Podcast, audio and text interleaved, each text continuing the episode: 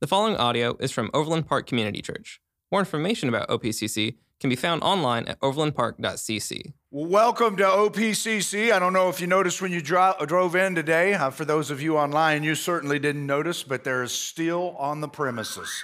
Hey, man, that's a long time coming. Give this place a facelift, man. Let the community know what's going on on the inside. Did a wedding this weekend, and it was an awesome wedding. Got to take the family out to a, a nice formal dinner, which is only at weddings for us. and uh, uh, anyway, people ask me all the time, man, where, where's your church? And I tell them, and they just have a confused look on their face. And I can't wait to say, it's the church with the giant lit up cross. Amen. That's going to be fun uh, to be able to say this August. We're going to have a big party. Um, we'll be in the stages of planning that. And so it's exciting times at OPCC. Welcome those of you online if it's your first time, and those of you here today if it's your first time as well. Happy Memorial Day. Want to especially recognize those people who have given all that we might be able to freely worship in this place. And I want to recognize those of you today who may have served. We got any people who've served? I know we got one. Come on, you guys, get up, man. Get up and honor. Yeah, man. Thank you for your service. God bless you guys. Thank you. Want to remember your fallen brothers and sisters and their families this weekend.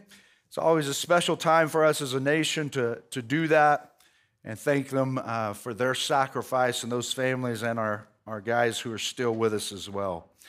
You know, compromise, we're, we're, in, a, we're in the Revelation for those of you who haven't been with us for a few weeks, and we're going through these letters until we get uh, to chapter four, which I'm really looking forward to.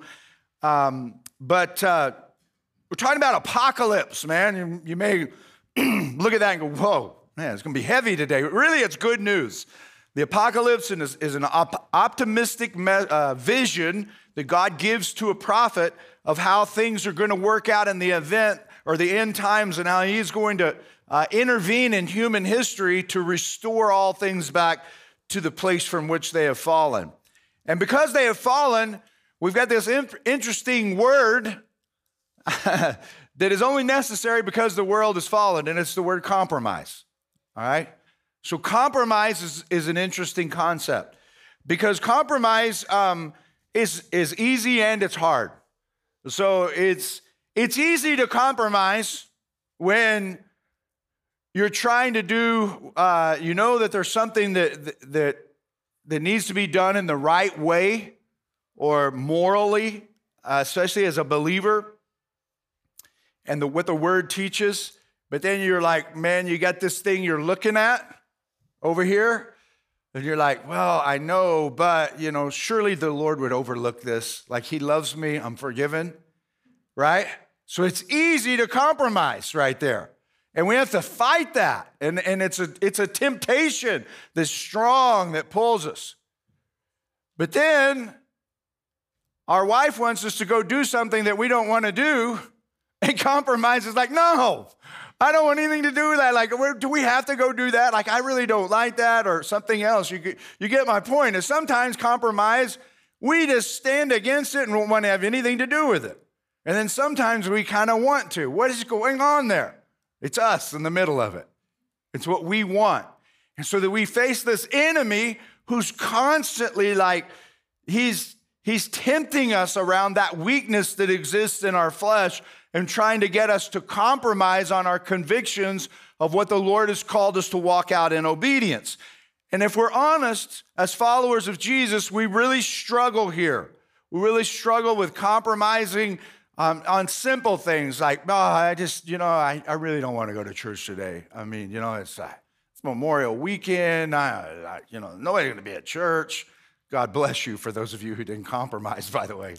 Uh, and, and, we have simple things like that, and we have obviously more difficult things. And, and we struggle with it. And so, as Christ followers, um, sometimes we're tempted to think things like, um, if only I could have lived around the time of Christ, things would have been easier. The world was simpler, and Jesus, you know, was there. And even the apostles, after Jesus died, they had this tremendous power and authority that they walked in and they taught the church, and there were miraculous events happening. in the church that I read about. Man, it'll just been an exciting time. And so we think that. But when we look back in time and we read these letters, we find something very different. And today our letter comes to the church in Pergamum. And so the church in Pergamum was one of the seven, and it was located in a wealthy city. And these cities are going to be very similar as we look at them because they're close proximity, you know? Um, and so, like, we're not going out of a, a long ways away from one of them. But this was a very wealthy city. It was built on a hill about a thousand feet above the surrounding countryside, and it created a natural fortress um, within, and so they were protected. And it was known, Pergamum was known for manufacturing paper from animal skins. Like they developed that. I think it was called vellum. And you have to think about how important that would be. That is the equivalent of the internet today. You go from um, nothing to write on to something they could write on. And so they were known for that. Not only were they known for that, they were the Google of the day because they had the, one of the second largest libraries in the world. So maybe they were the Yahoo of the day, not the Google. and they had over 200,000 volumes in this library. And so people would go to this city uh, for information, it was readily available. And the city, it had a chief god who was Asclepius. And Asclepius was symbolized by the snake, and he was the god of healing. And so when people would have sickness and they couldn't get healed, and doctors of the day, the, the medicine, as primitive as it was, couldn't help them, they would go to Pergamum and they would go to seek out and make sacrifices to the snake god that they might be healed. And they would go to these desperate measures and do these crazy things sometimes in order to make these sacrifices so they could, they could find a healing uh, for their body. And it was, um, it was like the other cities, it was epitomized for its persecution of Christians. And why is that the case? Well, one, because we have emperor worship going on in all of these cities. And the uh, emperor had declared that he was a god, and so you had to worship him. Once a year, you had to burn that pinch of incense and declare that Caesar is Lord. And you had uh, all of these other crazy pagan religions and these gods that existed um, that humans had created and people were worshiping them. And so here comes the Christians. All of a sudden, after Jesus' resurrection, they said, No, all that stuff is false. We're not worshiping the emperor. We're not worshiping the snake god. We're not worshiping any of these other gods. We're not, we're not worshiping Aphrodite. And you can read about these things in the book of Acts when they were standing against these things, man. It, um, like Paul comes in and he starts talking about Jesus is God in the flesh and preaching these sermons, and people start getting saved and they start burning all these idols. And the city made money. The city of Ephesus made money off of those idols, so it was impacting their economy. And when it hit their pocketbooks, man, the guys who were uh, in charge of, of, the guild that um, were the craftsmen behind uh, creating those idols, you read about that. There's this big riot, and, and they were beaten, and they suffered persecution because of what they stood for. And so um, persecution was certainly uh, the norm of the day. And so Rome had given this city um, the rare power of capital punishment. So most cities couldn't do that. They had to, Rome had to be the one that executed that judgment. But Pergamum had that authority. And it was symbolized by the double edged sword that would, was uh, a symbol of taking life. And so, like, when we think about, oh, it would have been easier to live then, not so, not so, right? Like, it was tough on the church. And so we might look at that and go, well, why did God allow it to be so hard? And why even does God still allow us to go through trials and difficulties um, today? It is because, man, whenever we go through these times of suffering, one, the scripture says we're more, we're never more like Christ than when we share in his sufferings. And as the church is, is persecuted, man, what happens? It's like the crushing of grapes, you pressing in on them. New wine is created. And the church, man, the more it's persecuted, the more it flourishes. And, and it is upon the, uh, the blood of the martyrs that the church was built. And so, as they would persecute these early Christians and they would not compromise in their faith, man, they, they, the, the church just kept moving. And so, like, we're encouraged by that, but they did struggle with compromise and it did have to be addressed. And we learn that as we look at this, all of this is the backdrop of Jesus writes this letter, or he doesn't write this letter, he reveals it to John on the island of Patmos, and John writes it in the book of Revelation. And it is for this church specifically about what's going on in their time. But it is also for every church and every time. So it's for us today. And it's a message about compromise, and I want you to hear it, and I'll share some. Um, some, some points with you that I think will be helpful to you to how do you deal with this thing called compromise. And he says, Revelation 2, verse 12. To the angel of the church in Pergamum, right? These are the words of him who has the sharp, double edged sword. And so, so like, like Jesus is, even though they had that symbol in Pergamum, and of the of the double-edged sword jesus is saying he's reminding them in that vision that john had remember he had a sharp double-edged sword in his mouth and he says, Here's the words of the one who really owns the sharp double edged sword. And I'm reminded of when Jesus says, Don't fear those who are able to kill the body. You need to be concerned about the one who has the power over the soul. And he's saying, I've got the sharp double edged sword. I know where you live. Now, I just stopped this week and I thought, man, that is good right there. I know where you live, he says. And it's good when somebody knows where you live. If you know somewhere where someone lives and you're talking to somebody and they tell you about a neighbor or something, you go, oh, yeah, I know where they live. And you feel connected to them. And if you've been in their house, you really feel connected with them, right? And if they have any kind of reputation or fame, then you really feel special and you're like, oh, yeah, I know where they live. I've been in their house. And Jesus is saying to us today, I know where you live. And some of us are going, oh, geez, I wish he didn't know that. But he does. He knows what, how, how dirty it is right now, too. Okay, but it's all right. Because he says, I know where you live, where Satan has his throne. Yet you remain true to my name. You did not renounce your faith in me, even in the days of Antipas, my faithful witness, who was put to death in your city where Satan lives. And so this guy, we'll talk about him here in a minute, but this guy died um, because he wouldn't compromise for his faith. He wouldn't, he wouldn't give in.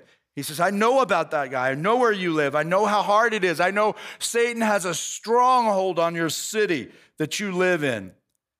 And he says, uh, Nevertheless, I have a few things against you. And so, like, Jesus always started with a word of encouragement. And he's like, You need to look at these things, guys. Now, when Jesus does that, and even as he points this out for us today as a body, he's not beating us up, he's trying to lift us up. He's trying to help us see some things to where we're getting manipulated, and that's what he's helping this church to see. Nevertheless, I have a few things against you. You have people there who hold to the teaching of Balaam, who taught Balak to entice the Israelites to sin by eating food sacrificed to idols and by committing sexual immorality. Likewise, you also have those who hold to the teaching of the Nicolaitans. Repent, therefore. Otherwise, I will soon come to you and will fight against them with the sword of my mouth. Now, it's important to note that when Jesus says, I will soon come to you, he's not talking about his second coming here. He's talking about he will come in an immediate context in the power of the Holy Spirit and he will cast judgment upon what this church was doing at that particular time. And so the takeaway for us would be he will soon come to us if we're acting the same way that these people are, and judgment will fall on our lives. And he's teaching us a truth that we need to be aware of. And he says, Repent therefore, otherwise I will soon come to you and fight against them with the, with the sword of my mouth. He who has an ear, let him hear what the Spirit says to the churches. To him who overcomes, I will give some of the hidden manna. I will also give him a white stone with a new name written on it, known only to him who receives it. And so there's a light in here. I'm going to give you just a few things. Um, and again, hopefully, uh, they are encouraging to you. But it, they're really, how do we deal with compromise? that temptation sometimes that we have to compromise, and then sometimes when we don't want to compromise, just controlling that flesh and how the enemy will manipulate us and use all of the forces of the outside world and this fallen creation that we live in, our fallen flesh as well, to kind of cater to our weaknesses. How do we deal with that? Well, first of all, we need to understand that A and B are the only options. Those are the only options when it comes to compromise. There are two people mentioned by name Antipas and Balaam. So that's where I'm coming up with A and B. It is the way of Antipas or the way of Balaam. And the only two things that we know about Antipas is his name means against all. And so, like, that's what the character of his life was about and what his name meant against all. And the second thing we know about him is that he died because he would not compromise. And so Jesus is saying, I know about that guy. Now, uh, Tertullian, uh, one of our early church fathers, later after the, the canon of Scripture was um, closed, he writes about um, Antipas and he says that he was boiled alive in oil. You sure it's better to live back then than now, right? Now, being now, just stop and think about that. Like that is a very like when you are boiled alive, you don't die immediately. You die pretty quick, but not instant. There's some uh, stories online about people who have ventured off of the boardwalk at Yellowstone. I know, Sean, you and Sophie are talking about going to Yellowstone, and some of the people have ventured off, going to go, uh, uh, what do they call it? Uh, hot, hot, hot, what? Well, I can't hear, so I don't know what you said. but they call it hot, hot, hot. There was a term for it. Anyway, they're going to try to get in it and take a hot bath, right? With their friends but they've gotten in pools that are too hot, man. And some of those pools, Sean, have acid in them, okay? So don't get off the boardwalk, all right? You stay, stay on the boardwalk. Uh, and if your kids are over there, they make, them, make sure that they stay on the boardwalk because these stories are awful, man. Um, they, I'm not going to go into them, they're bad, right? You can read about them. And, and they, people don't survive. One guy, I will tell you this, just, just, just to illustrate how long it takes to die. Um, one guy, his friend got out of a car. I think this was in the 80s. He and his friend got out of the car, and his friend's dog ran and out of the car, jumped in one of these pools, and couldn't make it back. And without thinking, this guy starts running to get the dog, and people try to stop him. He, he takes a couple of steps in, dives head first, turns around, is able to make it back out and later dies uh, of his wounds. They said his skin was literally falling off of him. right? so be encouraged today. Uh, so the point is, man, this guy Antipas, they were trying to get him to say that he did not believe that Jesus was God in the flesh and that there were other gods and that he would recant his faith. And they lowered him down in boiling oil and he would not die or he would not deny the Lord. And that's how strong his conviction was to the things of the kingdom and to Christ as his Messiah. And so when I say uh, A and B are the only two options, the Lord is reminding the church about Antipas and saying, man, this is the way you need to be. You need to be this strong in your convictions, even if it means death. As a matter of fact, it often will mean death, especially when it comes to compromise. You have to die to yourself in that moment and not compromise in order that you can remain true to the convictions of the kingdom. And so he stood against all. But Balaam, on the other hand, is a guy from the Old Testament who was a prophet who was all about prophesying. His story is found in the book of Numbers. You can read about him. One of the funniest stories about him is Balaam and his donkey. Um, and, and it's just a, like, it's a really funny story. But what happens is there's a guy by the name of Balak. And Balak is not, um, he's not an Israelite. He knows of the Israelites coming out of Egypt and growing into this incredible nation. And he knows that Balaam is a prophet of God that has been used um, to prophesy things that have happened. And, and curses have fallen on people, or blessings have fallen on people, the people of God, because of it. And even curses on nations because God would show him what, what was going to happen and he would foretell it before it happened. And so Balak goes to Balaam and he tries to entice him to prophesy against the Israelites, his own people. And Balaam is like, No, I'm not going to do that. He said, I can only prophesy what the Lord says for me to prophesy. And So he says no, and he, then he says, Well, let me go to the Lord about it, which is ridiculous. There's compromising starting right there. When a guy asks you to compromise something that you know the Lord is not going to let you do, and you say, Well, let me pray about it, you've already started down the road of compromise. There's some things you don't need to pray about. There's some things you just know. And that's why I say A and B are the only options. And when you know, you don't take it to the Lord in, in prayer about, hey, Lord, I don't know if I should do this. You say, Lord, I know I shouldn't do this. Help me not to succumb to my weakness. That's what the Lord is trying to say. Help me be like Antipas. Help me choose the way of the A right now, not the way of Balaam, right? And so, like when he says that, um, about Balaam, he goes to him and he says, No, I'm not going to do that. And then he goes to him a second time and he says, Don't you realize, Balak says, Don't you realize how I can bless you? Like, I've got cash, bro. And man, Balaam's starting to think about it now. And so he never does prophesy a curse upon the Israelites. But what he does do is he figures a way around it. He says, I can only prophesy what the Lord tells me to say. But he tells him, if you will get the men of Israel to intermarry with the people of your people, like the Lord will not be able to bless them because he says not to do that. Then he like, teaches the people and kind of encourages them, them that it's not that big a deal. This is not really what God meant when he said don't intermarry. Okay? It sounds like a lot of what's happening today in some churches, right? There's a compromise going on. And so what he did is he taught them falsely, not from the truth of the word, but he taught them what he wanted them to hear because that's what was acceptable to him in that moment and advantageous to him. And, and so, like, the intermarriage led to immorality. And some might say, well, why would God forbid intermarriages between different people groups? It had nothing to do with race, it had everything to do with religion. And God still prevents that.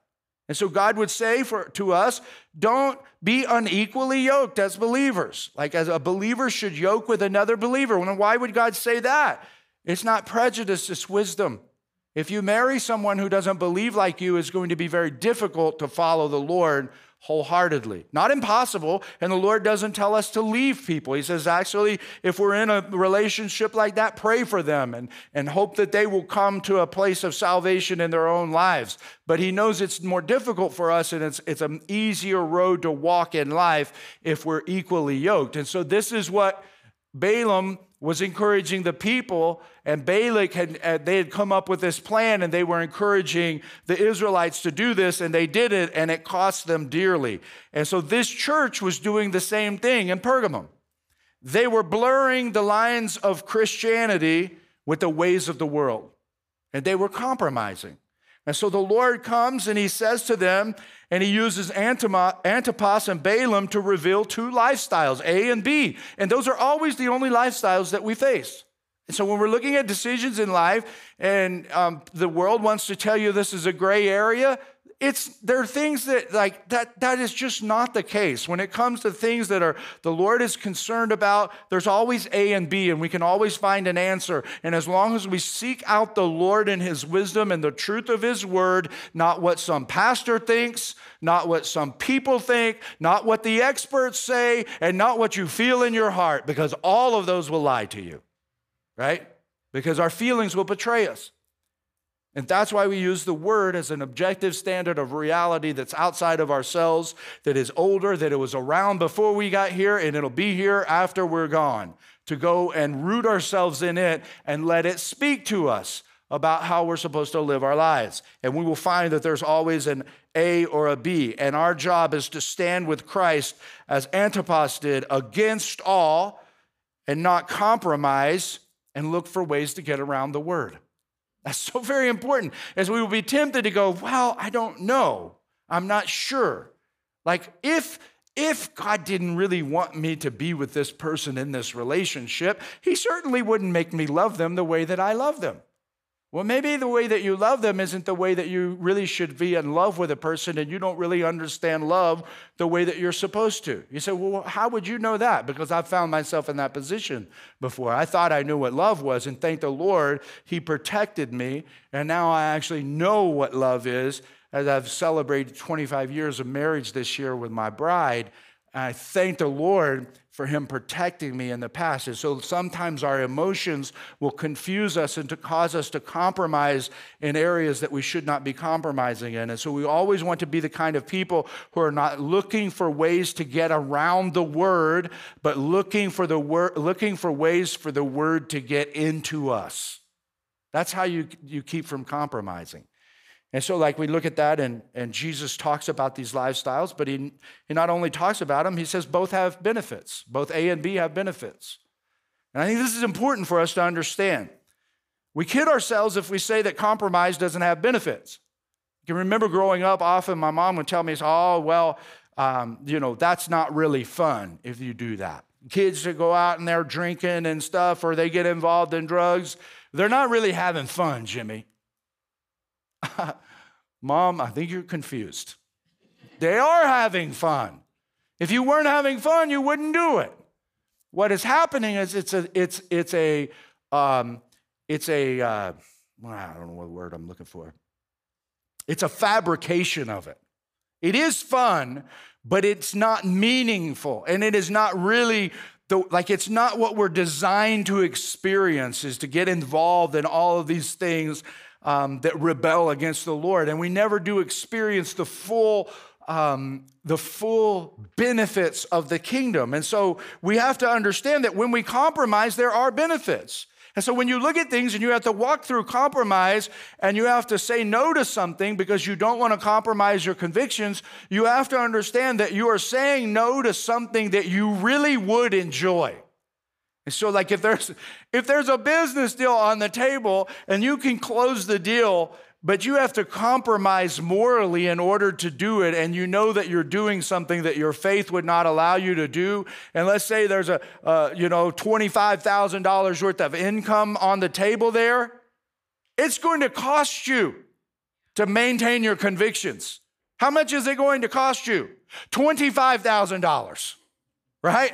And so there are benefits that you have to leave on the table, but you have to believe that the benefits of the kingdom are going to be much more valuable than the $25,000 I'm going to leave on the table. And I even believe that the Lord will bless your income even mightier if you will make the right kind of decisions and not compromise, because who he was faithful in little will be faithful in much, and he knows he can trust you in those things. And so we have to look at that and go, man, there are benefits. You say, well, how is Jesus talking about benefits in this? I don't see him talking about the benefits of compromise. Well, these pagan temples had these festivals that went on, and they would have an incredible spread of food. Okay? So last night we got to go to this wedding, and they had all this nice food. You got to choose what you ate, and every, everything was free, right? Not like my girl's wedding. so, no, I'm teasing. Uh, so, uh, maybe I'm not. And so, and so there's incredible spread of food and everything. And like, but there was only a certain number of guests that were invited. And the only people that could come and partake of all that was available at that wedding were people who had an invitation. And so these festivals that they would have, you had to be invited to the festival. And the festival would have all this incredible food, all, all of the, and I mean, all of the alcohol that you could drink. I mean, you, people would just drink and drink and drink and drink. It was all free. And so to get to go to one of these was a huge deal. And the only way you could go is if you had a stone with the right inscription on it and you had this stone in your pocket and you showed it, and they would let you in. Not only was there all of this food and all of this um, uh, drink, there, there was even like sexual things that would go on in practices in these festivals. And so, man, in that, that culture and that day and time, man, it was the in thing. You wanted to be there. And it's cool to be in an in crowd. Um, a few years ago, we, uh, we had tickets to the playoffs. Oklahoma City Thunder were in the playoffs. It's been a few years since they've been um, because of compromise. so we, me and the boys, uh, uh and I think Caitlin, we we had tickets to the playoffs. One of my friends blessed us with some tickets, good seats, man, and we were there for the Western Conference semifinals against the Golden State Warriors. And it was, man, that place was sold out and people were going crazy. And we were right up there in the middle of it. And we were posting stuff on Facebook and we were basically saying, Look, we're here and you're not. Nah. Why? Because we had tickets. We had tickets, man. And then they lost. And Kevin Durant compromised and went to Golden State. And The Oklahoma City Thunder are terrible now. But we have we have picks, bunch of picks, lots of picks. And so that that man that that was a that was a cool feeling to be on the in crowd there. And that's what these people were dealing with. Is that in the, in the culture, man, people were going to these things. And so it was happening in the church. And so Jesus says, I know you live in the midst of where Satan has his throne, and all these festivals are going on, and all of the people, uh, there's an in crowd, and they're giving these stones out and everything. And he says, But if you will follow me, I too will give you a stone with a new name written on it. And there will be hidden manna which is spiritual sustenance that will be revealed to you and that will satisfy your soul. And so that's why we say sometimes that's not really fun to engage in those things. It really is fun to engage in those things, but those things cannot provide for you what the hidden manna can provide for you once you receive a white stone with your name written on it that only you know the transformation that has taken place in your heart and the joy fled your soul. It's kind of like what uh, Sean was talking about in worship today, man. It's like I'm just overwhelmed by the joy of the Lord.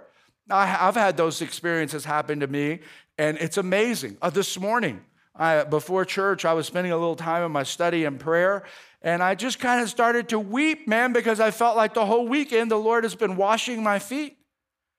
Like he, what do you mean he's been washing your feet? I got a picture of Jesus washing a pastor's feet, foot, feet in my office, and he's just there, there weeping.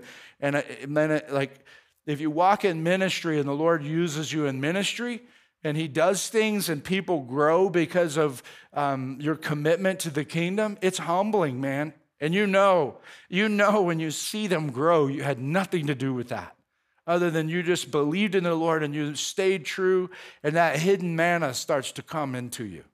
And so when you invest in people, man, the joy of the Lord, He will wash your feet.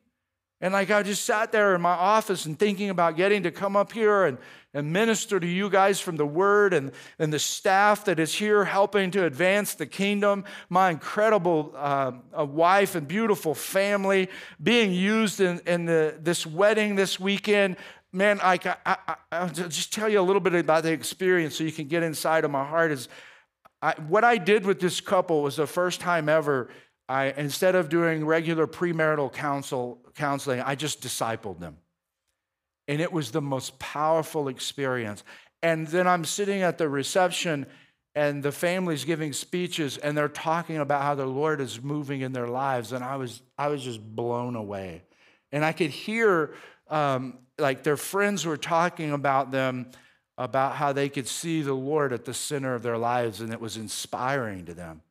And so when I said the Lord's washing my feet, I, I, I was like, man, like, like that's hidden manna that I'm feasting on.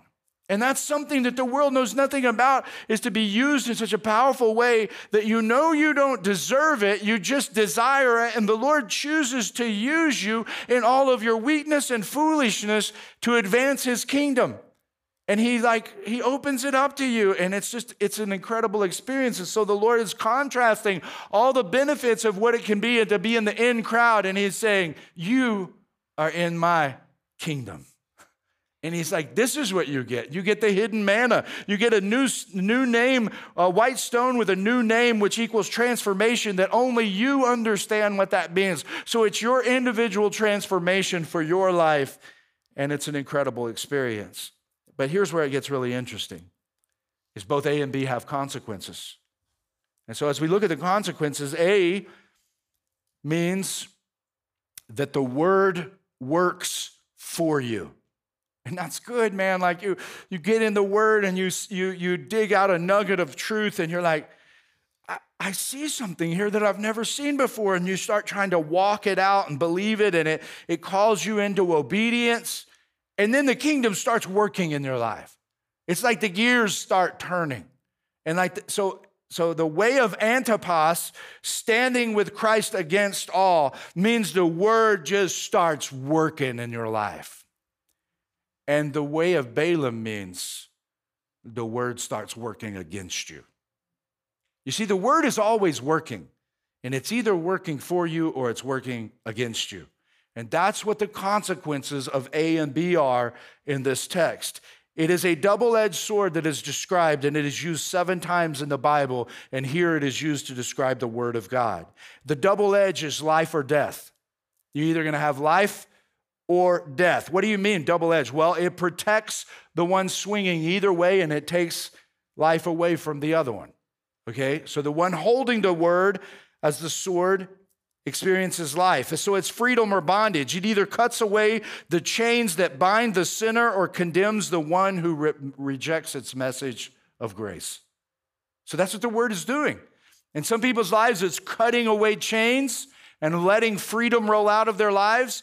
And in anybody who's not choosing the way of the Lord, it's it's cutting, it's like it's it's locking them up in judgment and bondage and restricting them to really a self made prison.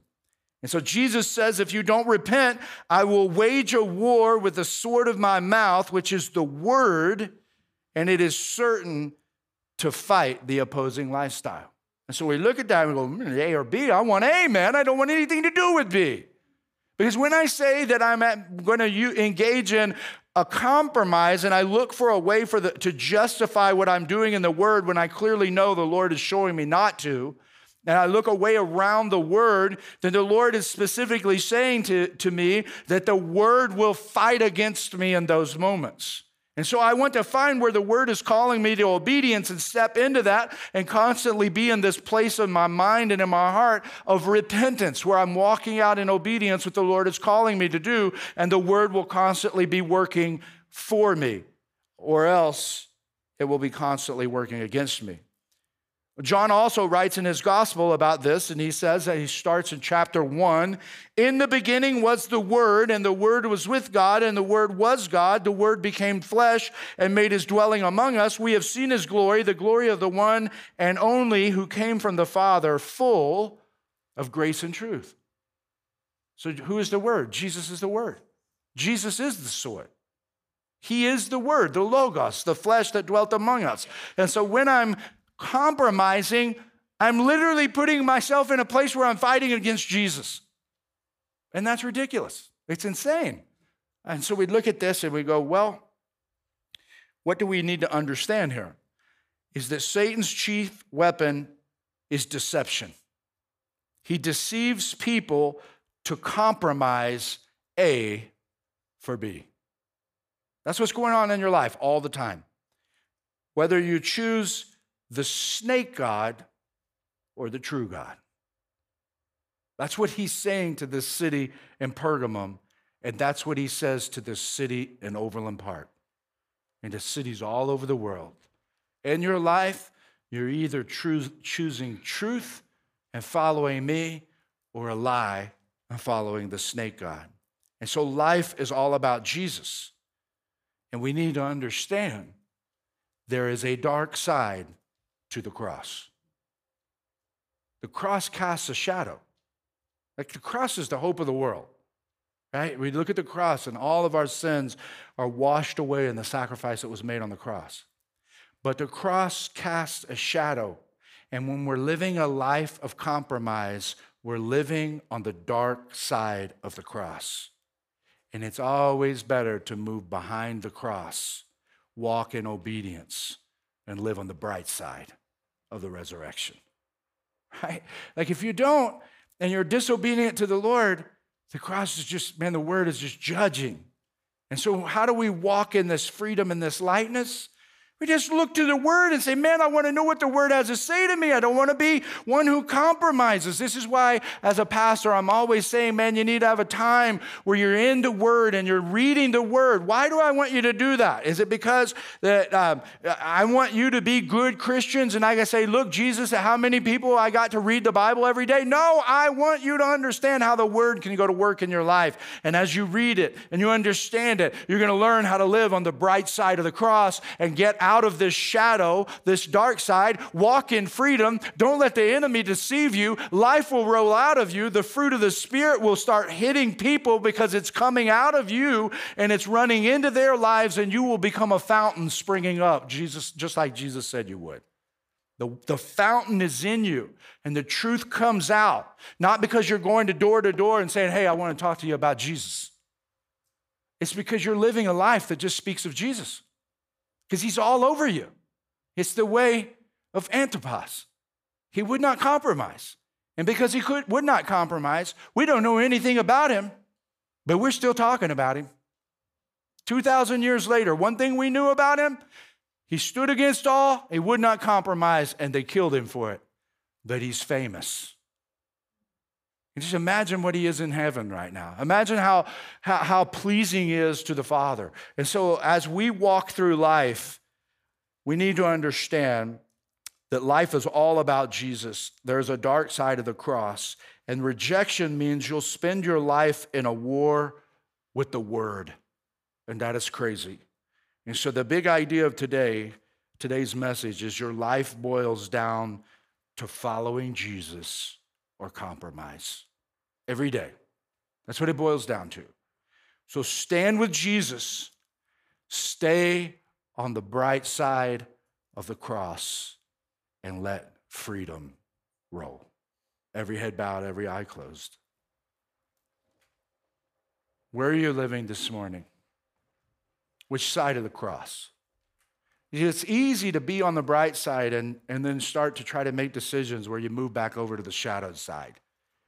You got to stay out of there. And that's what the Lord is saying. Don't compromise, man. I, I've got hidden manna for you.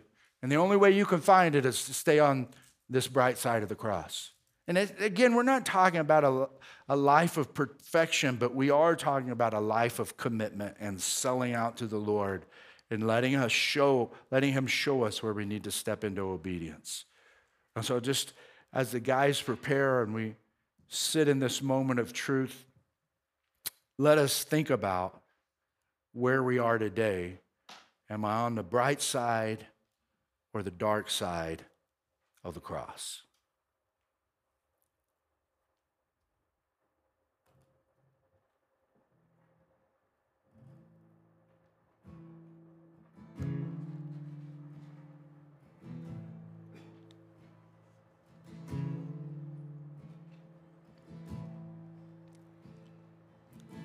Should sort of intentionally give you some time in silence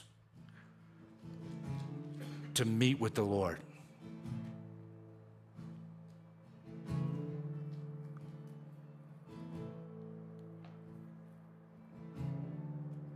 If you never have given your life to Him, you certainly are on the dark side of the cross.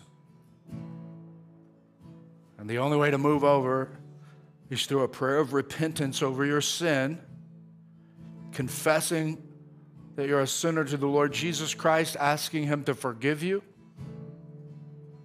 cleanse you from your unrighteousness, and be Lord. And He will gladly do that and move you on the bright side.